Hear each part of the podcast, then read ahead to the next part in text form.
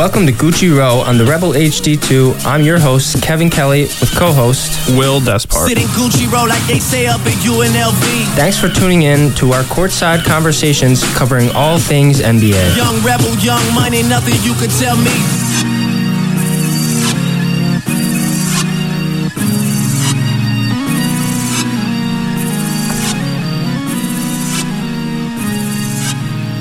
What's up, y'all? Welcome back, welcome back, welcome back. I'm your host, Kevin Kelly. Your co-host Will Despart. And as uh, as usual, we got a lot of uh, basketball to talk about today. Um, we're gonna start with uh, yesterday. A lot of uh, a lot is an understatement. A lot of college basketball games. It was the start of the season. Specifically, uh, we'll talk about the Hall of Fame series that was here uh, at the T-Mobile Arena in Vegas. Um, there was uh, four games that me and Will covered here. I don't know if you want to start by kicking off, but before we do that, how are you, bro? I'm doing good. Just working hard, getting some, getting this paper. You know. Yes, sir. Yes, sir. Nah, I feel that. Me too. Uh, so Go we ahead. The Hall of Fame series here yesterday. Uh, started off with USC versus Ohio State on the women's side. Ohio State was number seven entering the game. USC entered number 21. But they have the top recruit in the country, Juju Watkins, who's from Los Angeles. She's 18 years old. The story of the game for Las Vegas natives, though, was obviously Aaliyah Gayles coming back to town. Uh, she was shot, I believe it was 19 times just about a year and seven months ago. It was April 2022, and it's obviously been like a big grind to get her back with the program. And it was a very emotional scene in the press conference after the game with like the coach Lindsay Gottlieb and her just sharing a moment about Yeah. their journey, and it was a touching moment for sure. Yeah, no, that was that was special to see. Um, and uh, like you said, all, all of her family and everyone in town for it was was special. And that- that's it's, it's a truly insp- yeah, it's a truly inspiring story too. Um, her strength and uh, resilience is uh, incredible there. But also, like you said, um, Juju had uh, 32, 6, and 5 in the win. She was ridiculous. Uh, and and that passed the eye test with flying colors. I mean, she um, and coach said I remember in the press conference after that that she was putting up similar stats against the. Uh, she was laughing when she said it against the um, male scout team, yeah, that was funny. and that like this is just normal for her and to get used to it basically. She looked wise beyond her years. Like she didn't look like an 18 year old out there. It was really surprising to me, honestly, to like see her play and realize she's a freshman. hmm And her size too, like she's six, a full six two, really strong, but plays like you know, um, low to the ground and is a really good guard. She she she was special to see. if she's sure. there for a full four years, it could get scary because she's if she develops, she could really be a, a huge star. no doubt. Um, and like we mentioned while we were watching, um, this the size difference between the whole team, the two teams was pretty astounding too. At every position, USC was like significantly bigger than USC. Uh, I'm sorry, at every position, USC was significantly bigger than Ohio State. But um, yeah, that that was a fun one to start it off, and then the second one, um, we uh, was uh, Oregon versus Georgia. Uh, N'Faly Dante was a monster in that one. He had 16 points, 21 boards, and uh, Brennan Rigsby w- was really good for them in the win too. Um, there's I haven't seen many mocked prospects in for the NBA on either of those teams, um, but yeah, that that was a fun one too. And then the third one, uh, if you want to get into this one too, we saw the uh, number one seed go down in the first game of the season. Yeah, I mean, what a performance by the Tigers last night, huh? Just kidding. They were not great. Um, Post game, Kim Mulkey said that she she wasn't going to call out any players, but she only brought the one freshman. I forget her name, honestly. I don't even remember. But she brought her in. She didn't bring in Angel or Hailey, so it was and her first like opening line of the press conference was I was dis I was disappointed in like certain players. So it, it, it seemed very much alluding to like, okay, she Angel and Hailey didn't do what they were supposed to do. Yeah, spec- specifically, she mentioned um, leadership when she was talking about that, and uh, yeah, that that definitely points to that. Um, yeah, so H- Hailey Van, that was her Hailey Van Lith's debut too for LSU. Um, she had 14 points and seven assists on four of 11. Um, they didn't shoot the ball well as a team. Uh, Angel had 15 and 12 rebounds on five of 16. And um, the Buffs were led by Frida Formann, who had 27, 5, 5, and two steals, and seven threes. She was 7 from 11 from beh- behind the arc. Um, they also had big contributions from um, Jaylyn Sherrod and their center, Aaronette Vonleh, who's actually Noah Vonleh's brother of the Shan- Shanghai Sharks. Yeah. Um, but yeah, that that was that was a really fun game too. Buffalo was im- impressive there. Um, Well, another thing is they've been together for a while, so that's a team that when they go against a team like LSU, who just really got put together, they lost a few pieces, but they added Hailey Van Lith, and when you add a piece that big to a lineup that just won the national championship, you got to question what chemistry issues might arise. And obviously, Colorado took advantage of that, being a team that's played together for years and grew together and is yeah, familiar with each other. yeah, they um, and the Vonleh gave them a lot of trouble in the paint. Like they weren't able to to get much going uh, in the paint either. But that's that's a good point. They uh, they they were fun to watch. And then the last game was uh, USC versus Kansas State. It was um, Isaiah Collier's Collier's debut with um, USC. He had uh, 18 points and six assists on seven of nine shooting in 25 minutes. Um, Boogie Ellis had 24, five, and eight rebounds on three of seven from deep. There was um no Bronny in yesterday's game. He's still recovering. But uh, Savannah and Bryce were in attendance, and uh, I saw in an interview at the Lakers game that um, LeBron mentioned that Bronny's going to get reevaluated at the end of the month, and uh, if he's cleared, he's going to begin practicing pl- or scrimmage and playing. So that's good to see too. Uh, did you have any thoughts about the USC game?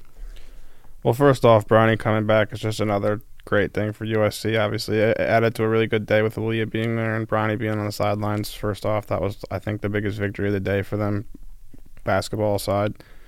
Uh, for the game, I thought Collier looked like a top prospect. Obviously, like he looks NBA ready right now. Like, it's going to be a very fun season watching him. I think USC could make a run with like.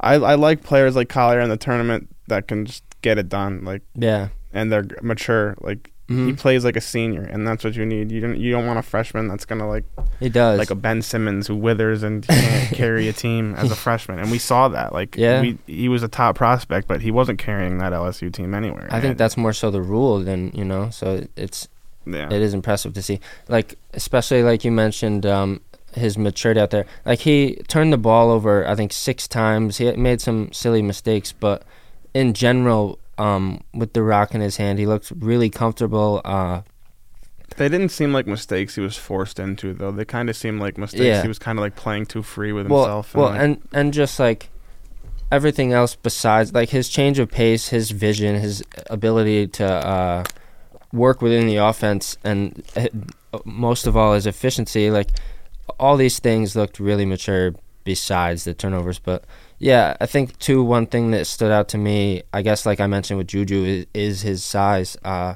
he's listed at six five. I'm not sure what his weight's listed at, but he is built like a linebacker, and the strength it, like jumps off the screen. Whether it's like um, on the perimeter at the point of attack defense, or whether he's trying to get into the lane or finishing at the rim, like we saw at every level last night that his strength was really impressive. yeah, he doesn't look like an 18 year old either. It's Yeah. crazy. That's it. I mean, when I was 18, I was just fat and like Yeah. No, it, it is crazy. Um, it it is impressive, uh, and they're going to be fun too. They have some.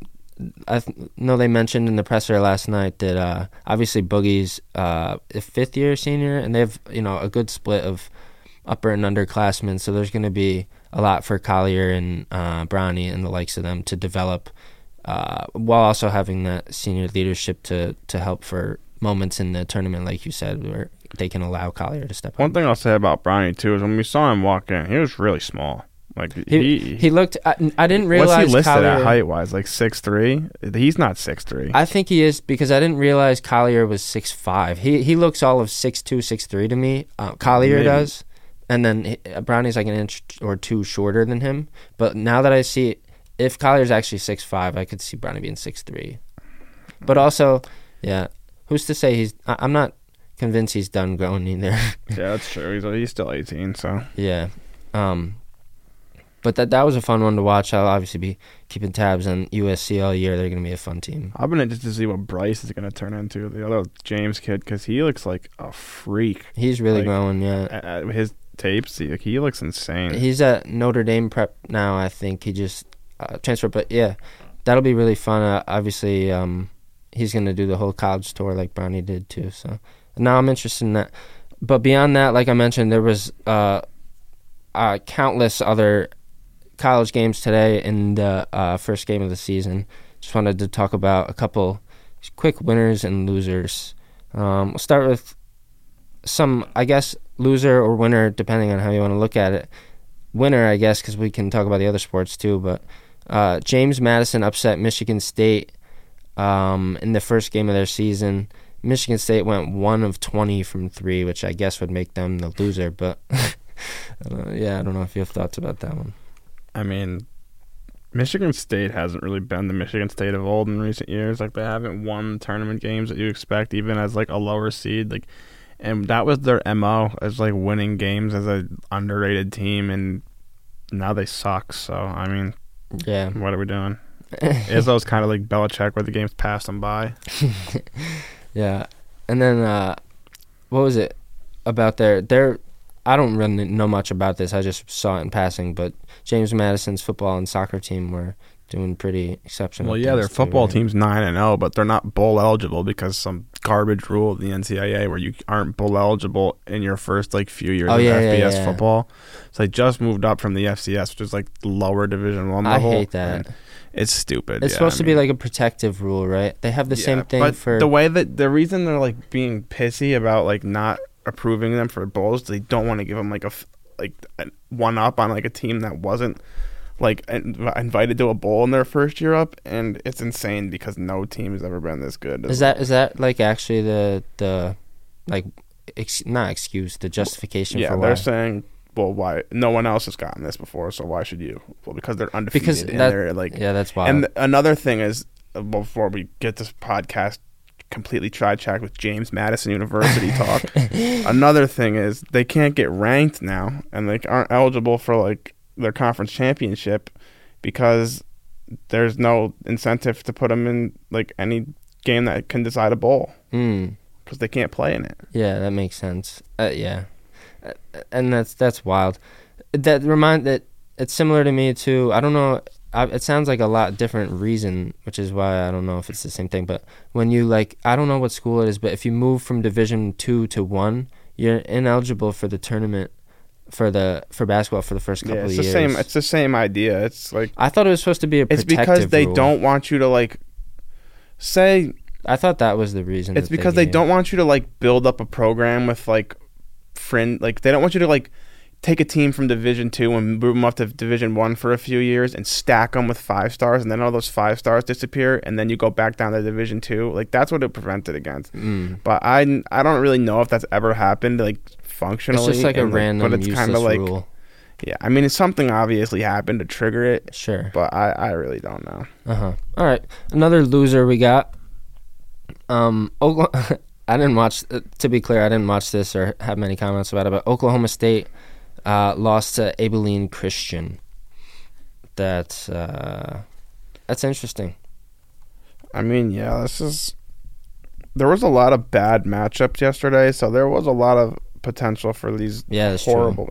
And we saw one thing. We saw what a few weeks ago in a scrimmage, maybe it was last week. Stanislaus State, a Division two team, played Nevada, and they it was 84-80. They got within four points in Nevada, who was a Mountain West team. true. hmm Then they played St. Mary's last night, and they lost 107 to 28. so I mean, anything can happen. Type of yeah. or Nevada is just the worst basketball team in Division One. One of the two. So another a winner from yesterday, the uh, defending champs UConn. Um, they they won by like forty. They were favored by like twenty five in the game. Um, they're going to be really impressive, I think, again this year. They have Donovan Clingan, who's uh, the seven something foot kid who's uh, mocked in a lot of places in the top 20. And then Stephon Castle, who's mocked as a top three point guard in a lot of uh, drafts. And, you know, I'm a big fan of Dan Hurley and uh, what they did last year. So, um, yeah, I don't know. Like last, it's insane to me that they won the tournament with an average margin of victory of 20. They're like the Miami Heat or like the Boston Red Sox of like the like the NCAA because They'll always be bad. they like shit. They shift shapes. Like they they're always back. Like they come back like once or twice a decade, once a decade. But it's a, with a new coach, a new system, and a different type of player. Like hmm it's it's insane to see. It's unique because you see these blue bloods like Duke and Kansas and UNC, and they're great for decades. They're great nonstop, and then you have Connecticut who will win a national championship and then bottom out and then fire their coach and then hire another coach and then Yeah. go win a national championship and repeat the cycle. Well, and those former team teams that you mentioned always are at the top of um, ratings for draft um, for prospect classes too. UConn's not the same way that they go through coaches and fluctuation and winning. Their um, draft class qualities goes up and down consistently. You're, like you're not always seeing top prospects commit to UConn, but then that, like you said, they'll get a, a coach that garners that and. Uh, In a way, though, right I think that almost helps them because the top prospects leave after a year. If you can get great players in like the 50 to 80 range or like 50 to 100 range who are going to stay for two or three years and you can build them up to when they're like juniors or like seniors that they would be as good as those yeah, top prospects. I mean, that's what wins national championships. And that's what won them the national championship last year with a guy like Jordan Hawkins who scored 31 points last night for the Pelicans hmm after playing what?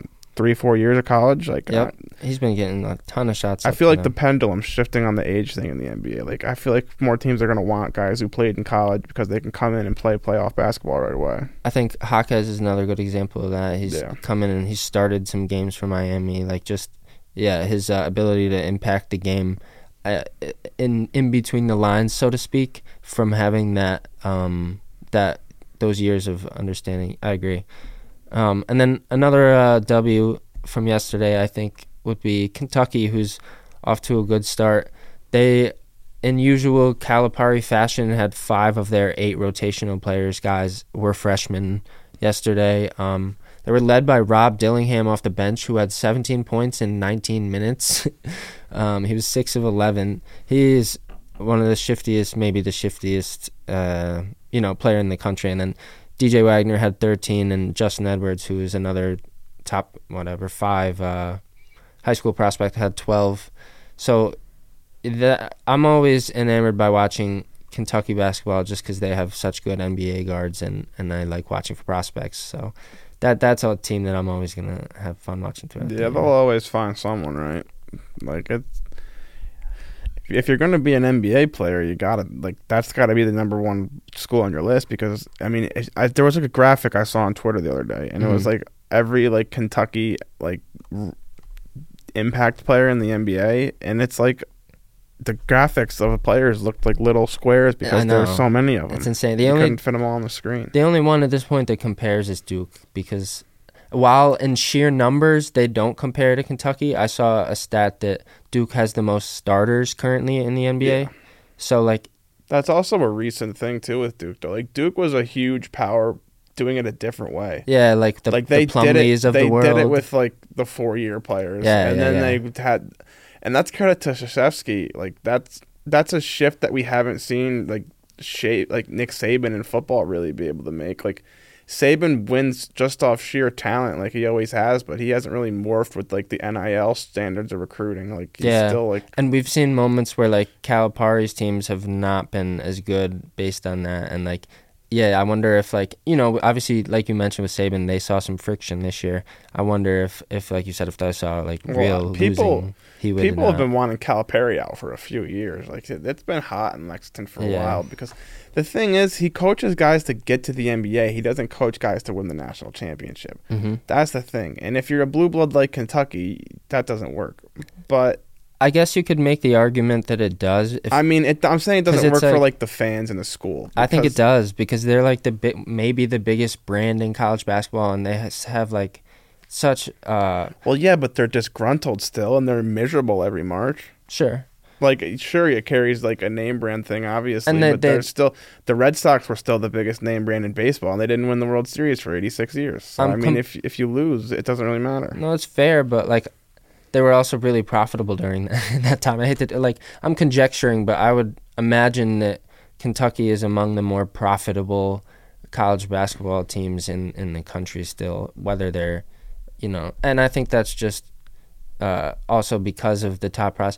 Because at the end of the But day, fans like, don't care about profits. no pro- prospe- I was gonna say I Oh. think that that's because of the prospects. Like when if you're getting the top guys who are gonna be in the NBA, like um, and be uh, big contributors there, I think that it's well worth to some fans, many fans even to to follow that regardless of winning. And, and I'm not saying that that justifies like not wanting to build a team that wins, but I guess, but that kind of like goes against what we know about college sports fans, right? It's like they're very tribal, and it's very like yeah, no, I'm, sports I'm by- talk radio. Like I'm by no means the saying that they don't want to win. You know, I'm not saying that. I'm just saying that um, if you're if you're getting the most NBA players by far out of any college, that that carries some weight in, in versus a school that would be doing the same amount of winning and, and, and not carry that tradition. Well, yeah, obviously, because if Sure. you're not doing any winning and you don't get any prospects, No, I'm saying doing the same amount of winning. They're not, it's not that they're doing no winning. no, I got you.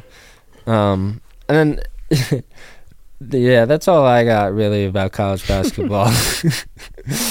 but um, it, was a fun first day. It looks like it's going to be a really fun year, so I'm excited to keep tapping in with that, especially more than I have in the last couple of years. Uh, f- f- um, save for prospects. So. Speaking of prospects, just a little bit of rookie talk in the NBA. Um, uh, you know, right now, just a handful of games in, the Wembanyama versus Holmgren conversation is is really fun. I mean, uh, the the stats are so Chet has 17 points per game, eight rebounds, 2.7 assists, 2.4 blocks, and he's shooting 55% from the field and uh, he looks like really comfortable initiating offense, taking bigs off the dribble. I saw someone mention I don't know who to give credit to. I'm bad at that. That he ranks among the best in the league among anyone in ISO efficiency, though it's a small sample size. Um, and he doesn't need a huge role that he's got to fill on offense, so he hasn't been, uh, you know, forced to do so much. That's been fun to watch. And then Wemby, we've talked about obviously. So I don't know if you have thoughts about those two versus each other. I mean, so I think Chet just having the extra year really benefited him, even with the injury. Like, Jeff just has to rehab, so it's not perfect. But I mean, a big thing with him was just getting his body up to like NBA standards and getting his mind up to NBA standards. It's a lot different than college. It's a lot more intense than college, and you know, I think he probably would have struggled his rookie year if he had to go in right from Gonzaga because I mean.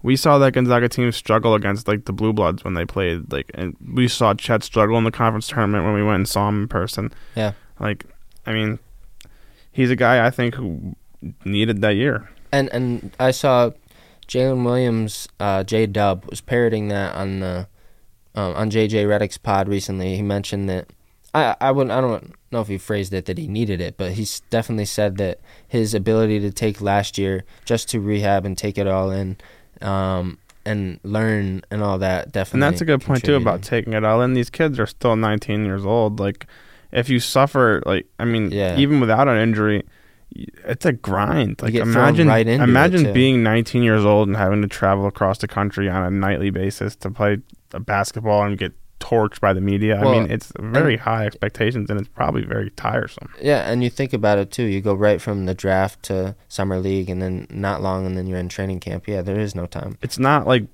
it bas- your whole life up to the NBA basketball is a game and it's fun and it's Yeah, there's no obligations. You're just going and playing basketball. And even as a top prospect you're still you go everywhere and you're the star and you're like no everyone wants to be nice to you and everyone wants to throw flowers at you. And then you get to the NBA and it's the complete opposite. It's a job and the media isn't there to be nice Yeah. for you. The media is there to really not be nice to you and get what they want in terms of like comments and sound bites. It's like definitely.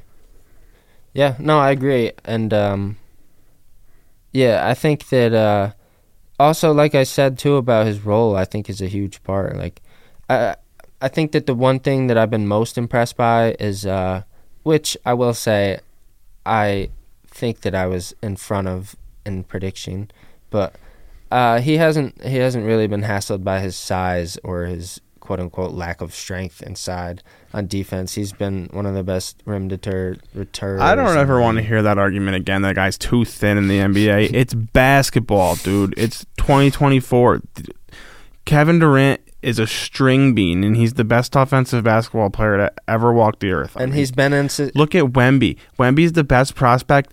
Wemby might be the best basketball specimen in the galaxy in history, Yeah. and he's a string bean. Like, And k- to your point, KD has been on successful lineups where he was the five, the small ball five. Like this is the, today's basketball. Yes, does not require some brute like. Uh, I don't even want a guy like Wemby to or KD to bulk up. I want them to stay thin so their jumper stays fine. I Right. don't want them to bulk up so they start shooting bricks. I think you mentioned recently, like uh, I don't even know how you'd put it, but like something about just like strength within like.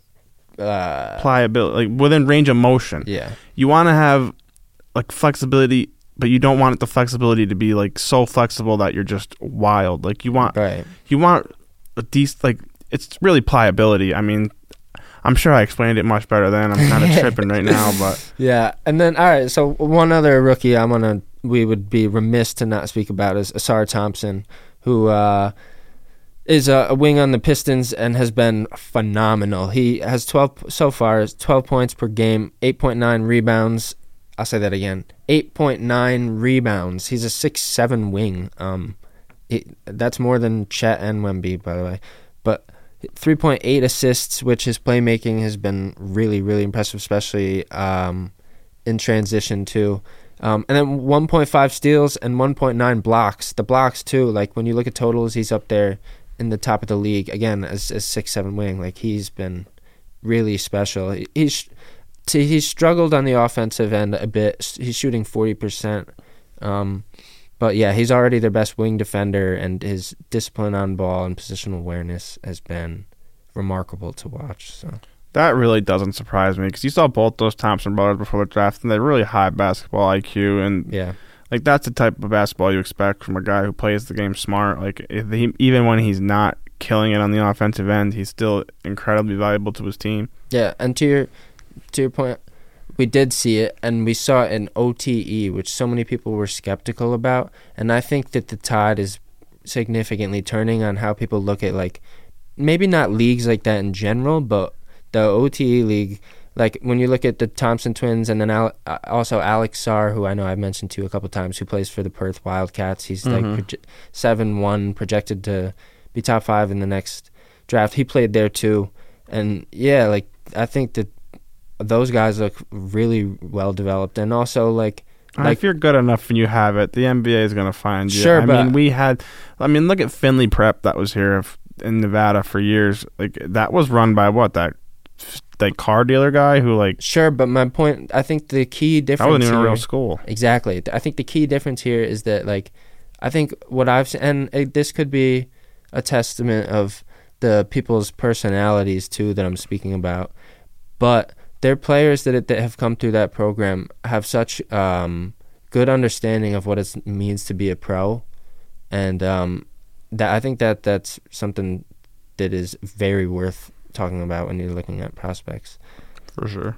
Um, and then yeah, to just a, a couple more things that I, I'll mention really quick before we get out of here.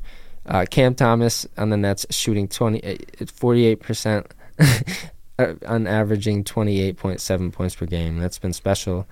Scottie Barnes has taken a huge leap um, in in this year after a reg- regression in year two, um, and then Anthony Edwards had uh, just had back to back to back buckets in OT over the Celtics, and then locked up Tatum to close it.